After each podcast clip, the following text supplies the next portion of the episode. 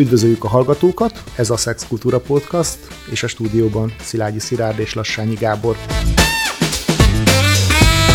A mai adásban egy olyan témát veszünk elő, amit már nagyon vártunk, és azt gondolom, hogy eléggé illik a két férfi beszélgető partnerhez. A mai adás témája pedig a toxikus maszkulinitás lenne, magyarul a túltolt férfi kép, a túltolt férfiasság, ami ami annyira jellemzővé vált az elmúlt időszakban, és mérgezi a férfiak és a nők életét is. Ez így nagyon veszélyesen hangzik, sőt, hát azért itt sokszor ezt így összeszokták hozni a feminizmussal. Mi ennek a köze? Van, van, van ennek valami fajta ideológiája?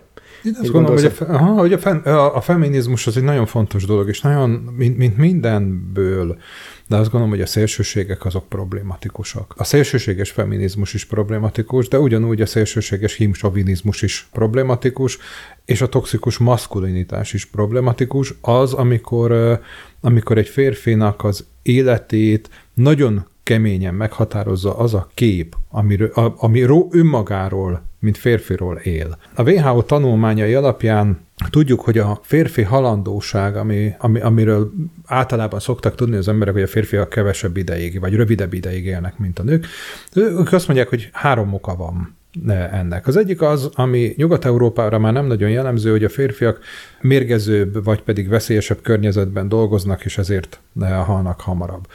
A másik kettő az viszont egy, egyértelműen a férfi szerephez kapcsolódik, ugyanis azt mondják, hogy azért halnak korábban a férfiak, mert kockázat kereső, kockázatkereső viselkedést mutatnak, magyarul gyakrabban halnak meg balesetben, sportolás közben, és hát ez egy tanult viselkedésforma.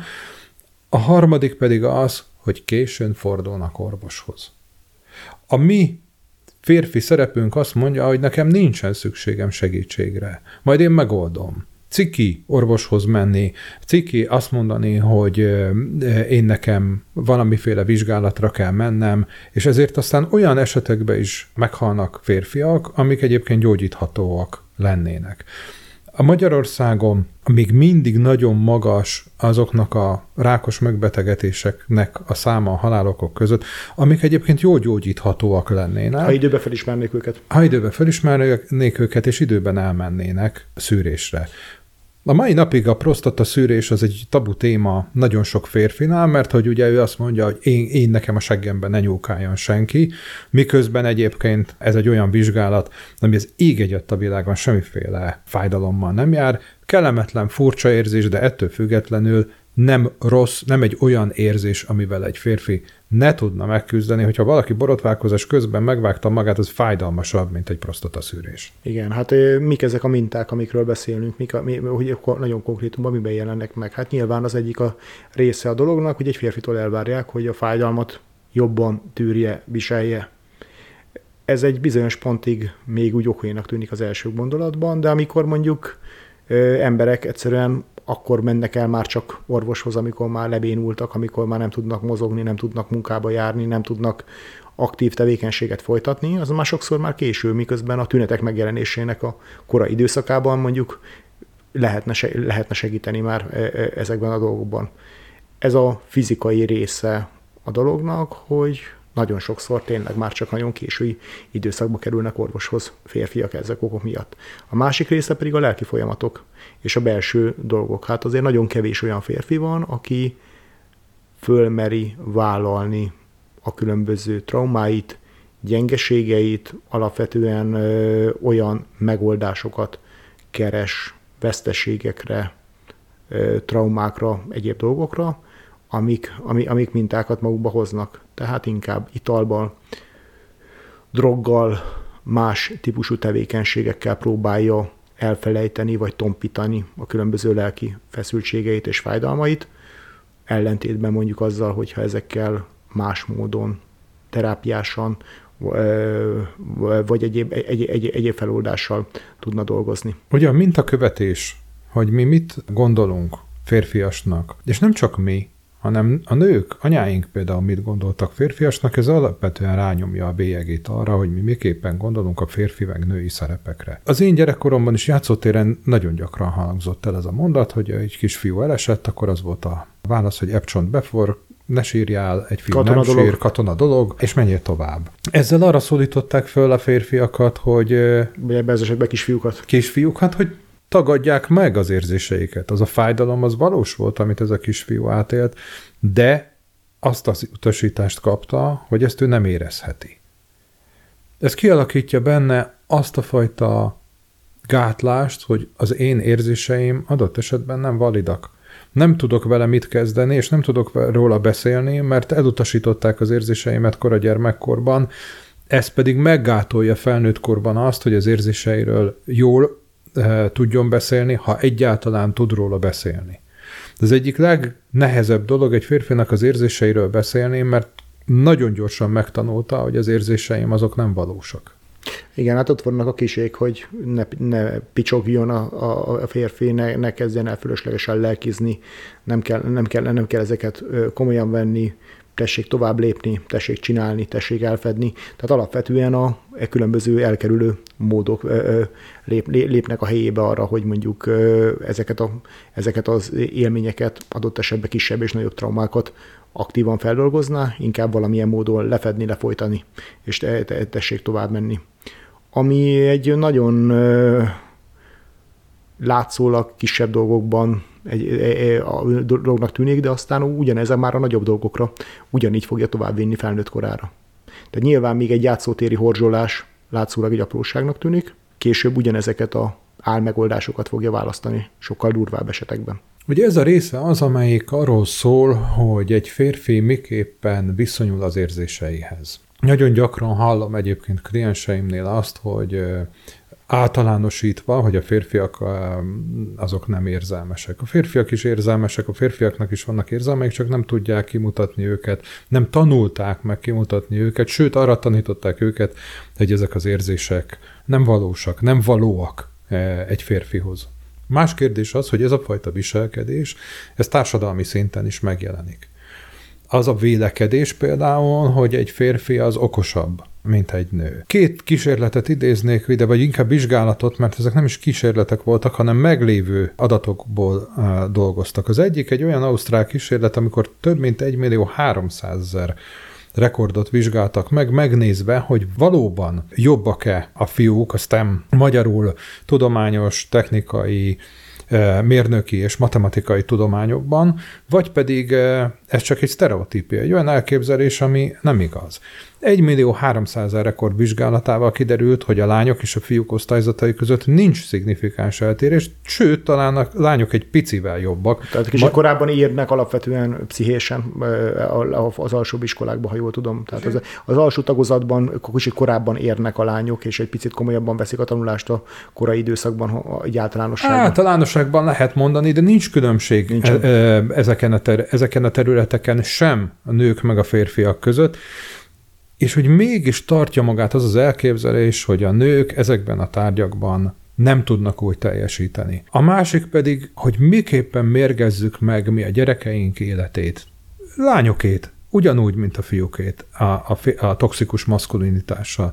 Amikor egy óvodás gyerek, egy óvodás kislány azt mondja, hogy én lehetek ugyanolyan okos, mint egy fiú. Mert három év múlva megkérdezik hét éves korába, és azt több mint a fele már azt mondja, hogy én nem lehetek olyan okos, mint egy fiú. Mert bekerült egy olyan közegbe, ahol azt mondják, hogy egy lány nem lehet ugyanolyan okos, mint egy fiú. Megnyomorítjuk a gyerekeink életét azzal, hogy azt mondjuk egy lánynak, hogy ő nem lehet ugyanolyan okos, mint egy férfi. Miközben így. semmi, az ég egyet a világon semmi nem támasztja ezt alá. Így van, és ráadásul a különböző ennek a fordítottja is igaz, hogy, hogy olyan elvárásokat támasztunk fiúkkal szemben, amik, amik nem, az egyén számára nem biztos, hogy, hogy komfortosak, és nem biztos, hogy a saját képességeiket és tehetségüket e, e, tudják belőlük kamatoztatni. Mondj kérlek erre példát. Hát alapvetően itt, ahogy mondtad, hogy itt egy természettudományokban, technikai dolgokban egyszerűen mert ott van az elvárás, hogy egy fiúnak azért abba jónak kell lenni, abba, abba ügyesebbnek kell lenni. Ugyanúgy az elvárás, hogy mondjuk különböző készségtantárgyakban vagy precizitásban, rendszeretetbe, rendezettségben egy lányjal szemben sokkal nagyobbak az elvárások. Legyen rendezettebb a ruhája, legyen rendezettebb a felszerelése, hiszen egy lány vagy egy lány nem viselkedhet így, egy lány nem lehet piszkos a ruhája, egy lány nem, ne, nem, nem, nem, nem illik így, így viselkednie, és teljesen más mérce alakul ki ezzel kapcsolatosan. Na most itt azért van egy más, más nagy kérdés, hogy beszélünk erről a, ezekről a fogalmakról, de mégis ha ezt a szexualitás felé visszük el, vagy a párválasztási időszakba visszük el a dolgokat, vagy a szexuálisan aktív időszakban, ott azért ezek a minták, most kifejezetten heterókról beszélünk, tehát nő, férfiakat, akik nőket keresnek, és nők, akik férfit választanak, azért ezek a minták viszont más módon újra megjelennek, és, és meghatározzák. Tehát kár tagadni azt, hogy, hogy, hogy ezek, ezek a minták, ezek, ezek ne befolyásolnák nagy, nagy, nagy átlagban a párválasztási mintáinkat. Kora gyerekkorban kialakul egy kép arról, egy, egyfajta elképzelés, hogy milyen a, az ideális partner számomra. Ez nem egy olyan elképzelés, amelyik úgy alakul ki, hogy én leülök és írok egy listát arról, hogy számomra mi a vonzó partner. Ez inkább úgy alakul ki, hogy látok magam körül mintákat, és ezekből a mintákból rakom össze a sajátomat. Magyarul, ha nekem mondjuk van egy érzelmileg bántalmazó, vagy érzelmileg elhanyagoló apám, akihez nekem van egy lányként egy nagyon erős kötődésem, akkor tudattalanul is kialakul az a minta, hogy számomra az, a, a, a tudattalanul vágyott férfi egy érzelmileg elhanyagoló és egy érzelmileg elutasító vagy bántalmazó férfi tud lenni. Ugyanez igaz egyébként fiú-gyerek is anya kapcsolatában, tehát ha nekem van egy, egy, egy olyan anyám, aki érzelmileg elhanyagoló, akkor, akkor nekem bekerül a mintáim közé az, hogy számomra a tudattalanul vágyott ember az, az egy ilyen asszony lesz. És ez, ez az egyik dolog, ami meghatározza. Ez a minta. Ez és, a akkor, minta. és ezzel párhuzamosan létezik ugye az ellenminta is. Ezzel párhuzamosan létezik az ellenminta, de ugye az... Amikor az... pontosan mondjuk egy érzelmileg elhanyagoló, durva apa képpel szemben viszont valaki pont az ellenkezőjét választja, és azt mondja, hogy én pedig a büdös életben nem akarok egy ilyen férfit magamnak, és próbál, próbál valahogy kitörni ebből a dologból. Pont Poppernek olvastam valamikor egy, egy hosszabb idézetét, hogy itt van, itt van ugye Béla, aki, aki egy, egy alkoholista apa, apa után ő, ő, ő, ő maga is 30 éves korára alkoholista lett és lecsúszott, és, és, és teljesen teljesen szétcsúszott az élete, hát, és akkor erre mit mondunk, hogy hát természetesen, aki ilyen családi közegből jön, az, az determinálva volt arra, hogy ő maga is megismételje ezt a mintát, és hát ott van János, akinek egy alkoholista el, el, el, lumpen apja volt, és életében egy pohár bort sem iszik meg, mert egyszerűen azt mondja, hogy ő soha nem akar ilyen lenni, és hát akkor mondtuk, hogy termé, mi, mi sem természetesebb, hiszen, hiszen Béla egész gyerekkorában ezt látta, és hát persze, hogy elutasítja ezt a mintát, és nem akar rácsúszni erre a családi mintájára, és ez is egy normális dolog. Tehát igazából igazából párhuzamosan létezik a minta meg az ellenminta különböző emberekben. Azt szoktam mondani, szupervisorom után, ezután is köszönöm Lacinak ezt a gondolatot, hogy ha egy alkoholistának három gyereke van, abból az egyik alkoholista lesz, a másik antialkoholista, a harmadik meg szociális munkás. Ugyanaz a minta az egészen másképp tud ránk hatni. De hogy összerakjunk magunknak a mintát, abban azért nagyon, nagyon nagy szerepe van annak, hogy mi mit mit látunk magunk körül. Hogyha hiányzik valami, ezt kipótoljuk szerencsés esetben egy közeli eh, hozzátartozótól, szerencsétlen esetben meg, egy, eh, meg a szomszédtól eh, vett minta alapján. De ugye ez az egyik minta, amit látok, a másik pedig egyfajta minta, hogy miképpen viselkedik a férfi, és miképpen viselkedik a nő. Ez viszont már ugye a szociális társas kapcsolatokban jelenik meg, az azoknak az elvárásoknak való megfelelés. Hogy egy nő az monogám. Egy nő az nem élvezheti annyira a szexet. Szerencsére ezek már múlóban vannak, és itt, itt lehet megköszönni a feminizmusnak azt a, azt a felvilágosító tevékenységét, amelyik azt mondja, hogy a nők igenis egyenrangúak a férfiakkal, egyen jogúak a férfiakkal, ami egyébként Magyarországon még nagyon nem jelenik meg, sem a közgondolkozásban, sem a közhatalom gyakorlásában. És akkor sem, nagyon... sem pedig a gazdasági oldalon sem teljesen, a multi, multi cégeket, vagy egy-két, egy-két céget leszámítva. Tehát a fizetések között még mindig ott van, ott van ez, a, ez, a, ez, a, ez a rés. Vagy az óló. A World Economic Forumnak a kutatása az minden évben lehozza, hogy hogy néz ki a gender gap a szerte a világon. Ez Száz... a közötti bérkülönbség, amiről beszélünk. Nem a bérkülönbség, hanem ez a, egyáltalán ez a, ez a, ez a, ez a szakadék. Az a szakadék, ami, ami, ami a nemek között és, van. Igen, igen, hogy milyen és pozíciót tölthet csak... be egy férfi, milyen pozíciót töltenek be a nők. Ó, nem csak ezt vizsgálják, ők nagyon sok mindent vizsgálnak, ez egy összetett mérőszám, amelyik azt mondja, hogy mondjuk a gazdasági életben, a politikában, a tanulmányok során, a mindennapi életben hogyan boldogulhatnak, és sajnos ezen a 150 országot felölelő listán mi rendre az utolsó két-harmadban szereplünk, tehát Magyarország az Európát egyébként sajátosan földrajzilag értelmező kutatás alapján, amelyik azt mondja, hogy Európa az Urálig tart, mi Tajikisztán utáni vagy előtti első helyen szereplünk, tehát utolsó előttiek vagyunk, olyan ö, országok is megelőznek minket a nemek közötti egyenlőségben, amikről egyébként nem is gondolnánk, hogy ennyire előre járnak a jog egyenlőség terén. Tehát nálunk még nagyon sok tennivaló van az ügyben, hogy a nőknek ugyanolyan joga legyen, mint a férfiaknak, és ez megint csak nem a törvényeken múlik, a gondolkozáson múlik. Azon múlik, hogy egy férfi el tudja elfogadni, hogy egy nő lehet-e vele egyenjogú, egyenrangú, bármiben is, bárhogy is gondolja azt, hogy mondjuk egy nő nem tud ugyanúgy megfelelni egy adott feladatnak, mint ő. Egy-két fizikai tevékenység kivételével, és nagyon hangsúlyozottan az egy-kettő. A nők pontosan ugyanazt meg tudják csinálni, mint a férfiak. Nagyon sok esetben egyébként jobban meg tudják csinálni, mint a férfiak, mert egyébként alapvetően kooperatívabbak, mert egyébként alapvetően kompromisszumkészebbek, tehát Bizonyos esetekben sokkal jobban meg tudják Igen, oldani. de ez egy veszélyes terület, mert hogy ezek is elvárások, hogy egy nőnek nő legyen kompromisszumkészebb, egy nő legyen kooperatívabb, egy nő legyen empatikusabb.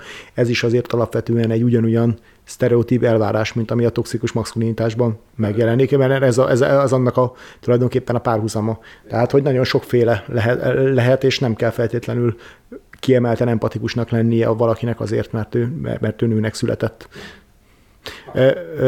De visszatérve szerintem, ami nagyon izgalmas ebben a kérdésben, hogy akkor mi erre a megoldás, tehát akár mi, mik azok a minták, ami, ami, amivel lehetne élni, mert alapvetően azért azt, azt gondolom a saját személyes tapasztalatomból, hogy társadalmunkban, vagy akár itt az er-, európai kultúrkörben azért mégiscsak, ha, és most mégiscsak a szexkultúra blogról beszélünk, az, hogy valaki azokat a férfias mintákat hozza kívül-belül viselkedésbe, azért az alapvetően a hetero párkapcsolatokban vagy, vagy társkeresésben az mindenképpen egy előnyt jelent.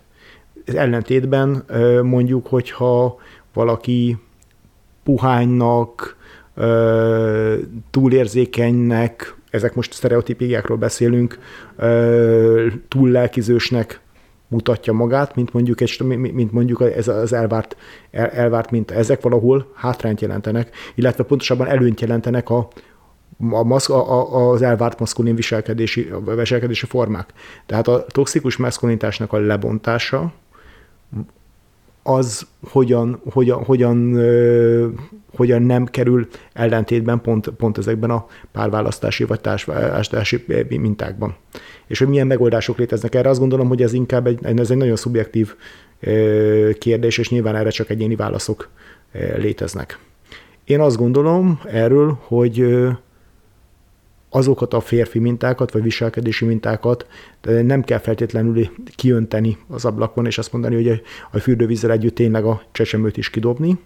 Inkább azt gondolom, hogy inkább a fokozatosság és a választásnak a lehetőségét érdemes megadni fiúknak gyerekek, gyerekek, gyerekkortól kezdve, hogy találják meg azokat az irányokat, amiben ők jók, komfortosak, kényelmesek tudnak működni. Ezzel együtt mindenfajta konfrontációtól, mindenfajta kihívástól, mindenfajta rivalizálástól, mindenfajta versenyzéstől nem, nem praktikus megóvni a, a, a gyerekeket. Mert hogy önmagában ez valahol, valahol, valahol elviszi egy olyan, olyan irányba, ami, ami, ami nem feltétlenül szolgálja a fejlődését a, a, a gyerekeknek. Te mit gondolsz erről? Azt gondolom, hogy mint minden más területen létezik arany középút. Amit te is mondasz, hogy nagyon gyakran elmegyünk abba az irányba, hogy ha ez nem jó, akkor ennek az ellenpólusát próbáljuk választani. Valamilyen fajta szerintem káros komplementer gondolkozásban élünk. Ha nem a legtetején... Fekete, akkor fehér. Igen, ha nem a legtetején vagyunk valaminek, akkor a legalján, ha nem fekete, ahogy te is mondtad, akkor fehér.